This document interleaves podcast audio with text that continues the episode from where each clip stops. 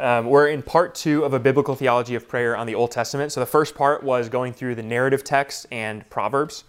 And now we're going to look at the Psalms, which, if we really wanted to do a deep dive on prayer, truthfully, we could spend multiple weeks just examining the theology of the Psalms on prayer. But because we don't have that time, um, well, if you were unwilling to sleep, we would definitely have that kind of time. But because we have bedtimes tonight and things like that, I just want to look at a few of these Psalms and I just want to highlight big ideas that come out of them because when we get to the application part of this time together, we're going to come back to the Psalms. So if you'll turn with me not first to Psalm 32, but first to Psalm 34, we're going to start there. So I'm going to have to do some on the fly editing uh, for the sake of respecting your time because I'm already behind the eight ball, as I promised myself I would not be at this point. All right, so Psalm 34. And if you read the whole psalm, uh, it's a prayer to God. But I just want to highlight a few pieces out of it. So if you look with me in Psalm 34, verse 1, it says, I will bless the Lord at all times. His praise shall be continually in my mouth. So, verse 1 of Psalm 34 puts forward two theological ideas in prayer. The first one is that prayer starts with blessing or praising the Lord. It starts with elevating his name. And that's an important idea because, again, in the New Testament, we're going to see Jesus say, Lord, hallowed be your name. And that's not a new theological idea. Psalm 34 says it. In fact, a myriad of Psalms say that same line I will bless the Lord at all times. And that second piece, at all times, is supported by that bottom line His praise shall be continually in my mouth. And then we get to the New Testament, we hear Paul say things like, pray without ceasing. And we say, oh, that's a high elevation Paul. He must have just been one of the Pharisees when he says something like that. But the psalmist, when writing Psalm 34, says, Praise continually in my mouth, blessing the Lord at all times. Those are two theological ideas put forth just in verse 1 of Psalm 34 regarding prayer. The second thing is we move, try to assemble a biblical theology of prayer. You'll notice um, in the middle of this psalm in verse 8, it says, Oh, taste and see that the Lord is good. Blessed is the man who takes refuge in him. You'll see he says, tasting and seeing that the Lord is good. Now, that refers to a kind of sensory experience of God's goodness, which transcends what we can attain by theological understanding or knowledge. Tasting and seeing that the Lord is good involves a kind of experience with God. And if you ask what that experience is supposed to be or look like, the, the real answer of that is it's prayer. The reason he says taste and see the Lord is good is because he started off praying and at this point, he's inviting other people into this kind of prayer posture with him. He says, Taste and see that the Lord is good. That's the same kind of thing that I'm sure if you asked Hannah when she walks away from her prayer, she would say. She would say, The reason I leave joyful is because I'm tasting and seeing that the Lord is good, that He hears me, that He is a good God. That's why I'm now at this point satisfied with my answer. The psalmist here repeats that same idea. So, tasting and seeing or experiencing the goodness of God is not some kind of transcendent, uh, transcendent experience that we have. It's not some kind of state of mind that we get into. It's prayer. It's tasting and seeing that the Lord is good. And that kind of prayer experience moves out into the experience that we have in our lives, but it's rooted and grounded in communing with God in prayer. That's Psalm 34. Turn with me to Psalm 51.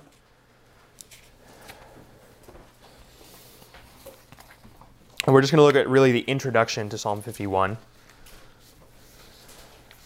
because it echoes a lot of what Moses does when he prays for the people or on their behalf. Remember, Moses goes to God and he says, If you will have mercy, if you will forgive because of the sinfulness of this people. And you'll notice Psalm 51, verse 1, starts off in the exact same way. It says, Have mercy on me, O God, according to your steadfast love, same thing Moses cites, and according to your abundant mercy. Blot out my transgressions and wash me thoroughly from my iniquity, and cleanse me from my sin. The psalmist goes to God, in this case it's David, and he goes to God with a posture of sinfulness, understanding his sinfulness, and nevertheless approaching God in prayer. Now you might say, well, this is a large period of time has passed since David has committed the sin and now he's approaching God in prayer. Yes, but his sin has now just been shown in the public light to everybody, and he goes first and foremost to God in prayer. This is right after Nathan the prophet confronts him for his adultery and his murder of his own people.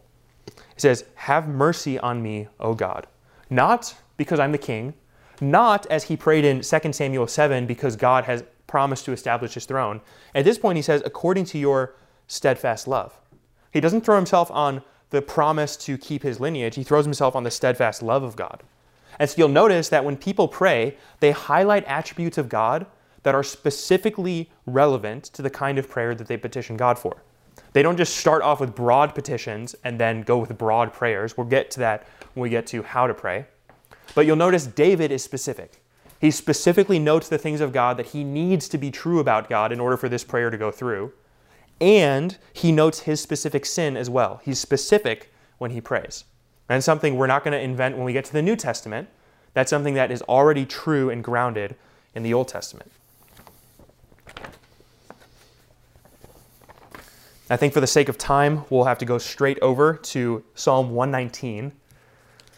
And we'll be not in the whole Psalm, 119, verse 129. And we're going to be looking at the whole stanza. And if Justin was here, I would ask him to try to say that uh, acrostic line at the top there for me. It's, it's a P and an E, but I don't know what it says. So, uh, Psalm 129, and I'm just going to be, uh, or sorry, Psalm 119, verse 129. And I'm going to just start off by reading in verse 129. It says, Your testimonies are wonderful. Therefore, my soul keeps them. The unfolding of your words give light. It imparts understanding to the simple. I open my mouth and pant because I long for your commandments. Turn to me and be gracious to me, as is your way with those who love your name. Keep steady my steps according to your promise, and let no iniquity get dominion over me.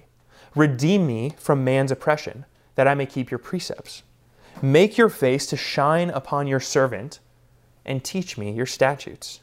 My eyes shed streams of tears because people do not keep your law. So, this stanza is very indicative of the rest of Psalm 119. In fact, it features a good deal of the theology and the statements of the rest of the psalm. But in this stanza in particular, you see a few lines. The first one is he says, Your testimonies are wonderful. Your testimonies are wonderful. When he's referring to the testimonies of God or the laws of God in this case, he's referring to the books of Moses. He's referring to what God has done in his people Israel. He's referring to what he's done in the Exodus, feeding them manna, healing them, saving them, forgiving them. Those are the testimonies the psalmist refers to. And he says those testimonies are wonderful. He doesn't even say that the testimony of God in his own life is wonderful. He says the testimony of God through the Israelite history is wonderful. And that's important because that is going to be the ground and foundation on where he moves from this point forward.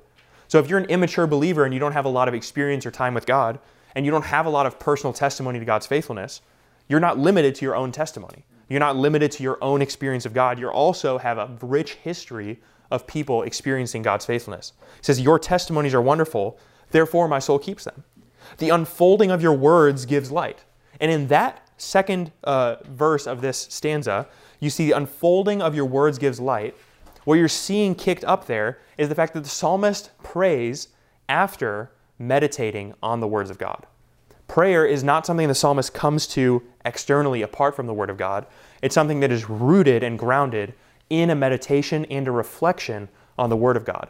Both the testimonies of God, His laws and His decrees and His saving of the people, and also the unfolding of just His words is what gives light. And that light imparts understanding, and that is what He's praying to God now. He's saying, Thank you for your Word. Thank you for teaching me your Word. Thank you for showing me what your Word says. It's all rooted on Scripture. That's where the prayer starts, that's where it, it goes from. In verse 131 of this psalm, he continues with kind of repeating that idea. He says, Because I long for your commandments. He pants because he longs for God's commandments.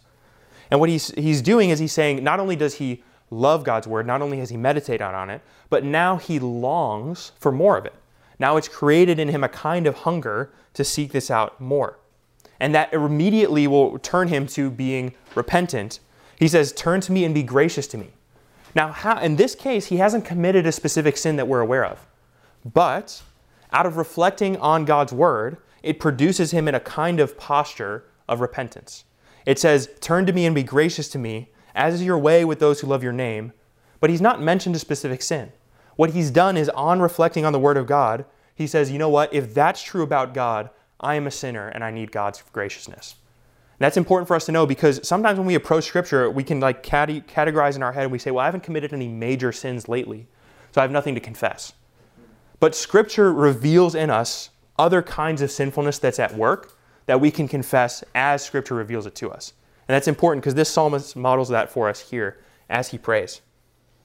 He says, Keep me steady. So he's asking for the Lord to keep him in the same way that we've seen the, the proverb ask for God to keep him, neither rich nor poor. You see, he says, Redeem me from man's oppression, that I may keep your precepts. So he's asking for him to be free of oppression, not for his own good or for his own prosperity, but so he can keep God's laws.